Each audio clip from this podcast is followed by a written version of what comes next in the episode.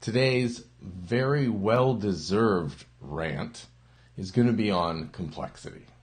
The reason why it's a well deserved rant is I just spent the last half hour trying to set up what should be really easy and simple to do, um, and it just didn't work out. So, what I was trying to set up was a better way to stream this show. So, right now you're seeing me uh, live on YouTube or on markn.ca slash uh, MWM, Mornings with Mark. Um, I'm going to wrap this up. I'll post it as a um, archived YouTube video.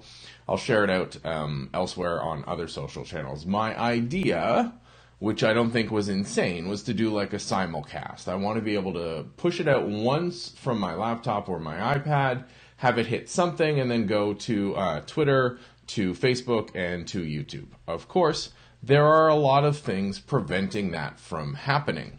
Um, I'm just going to double check that the stream continues to work, and it does. That's always good. I've not had good luck this week. Um, so there's a number of things that are making that really, really difficult. Now that being said, I've invested a lot in this kind of a setup. Um, you know, it wasn't just for streaming; it was for a number of other activities. But I've got like full Wirecast um, software on my Mac. I've got OBS on my Mac. I've got um, uh, the beta of Live Stream Studio for Mac. Um, and all of them are absurdly complicated, slow, bloated, and don't really work well. What I am broadcasting to you from is my current favorite streaming software on my desktop, Ecamm Live. It's a 30 or $40 Canadian app. Dead simple. Um, lets me do the cool things like pull in my DSLR. I'm uh, off my blue, uh, off my, sorry, my Rode Procaster mic here, um, connected through a Blue Icicle um, for nice audio. I have um, my overlay graphic um, in the uh, in the top there. Um, super easy. The interface is great. I can pull in Skype calls if I want to.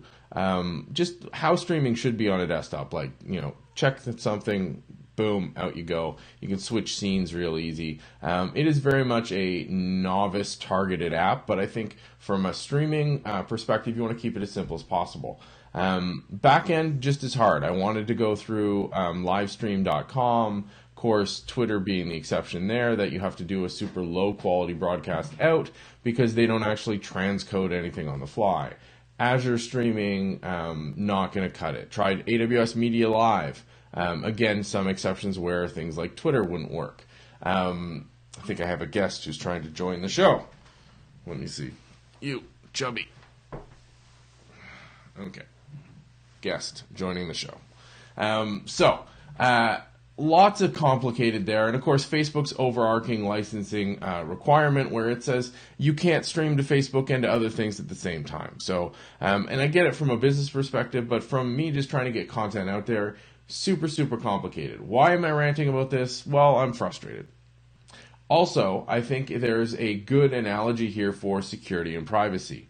We make things way too complicated way, way too complicated. The overarching push uh, for the last few years or decades from IT has been more features, more functionality. You do more, more, more, not do better. And that's a major problem. And when it comes to security and to privacy specifically, that's a huge issue. So this came up during the um, Cambridge Analytica scandal with Facebook um, several times. People were like, well, Facebook needs to do better about controlling um, you being able to control who sees your information.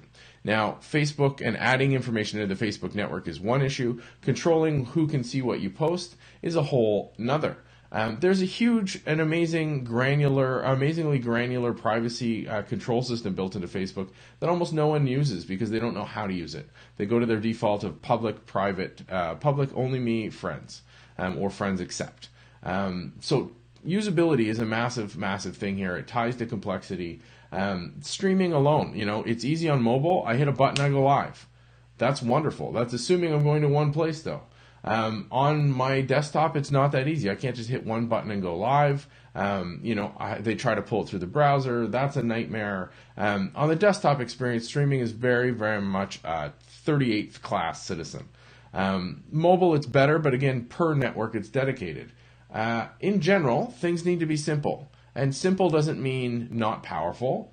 Simple doesn't mean not um, useful. Simple means effective at the stated um, goal. And I realize from the streaming perspective that the stated goal is you can grab your phone, hit a button, and go live. That's easy. That works on every network. As long as you want to target that one specific audience, it generally works. If you want to do something a little more complicated, a little more sophisticated, it goes all the way max to um, we hate you as a user interface designer. We are going to make your life as hard as hell there's got to be better. And I think that extends to a number of things. I'm going to touch on that on my talk this week at Atlantic Security Conference in Halifax on Thursday, talking about operational technology. Very similar thing. One goal in mind, um, very different real world use case. So, uh, summary takeaway streaming can be really hard, as you saw even yesterday from the multiple takes and multiple attempts. Um, it's worth it. I think this is a really good way to engage with folks. In general, um, I think complexity uh, really needs to come down because complexity is the enemy of not just usability, but of security and privacy as well.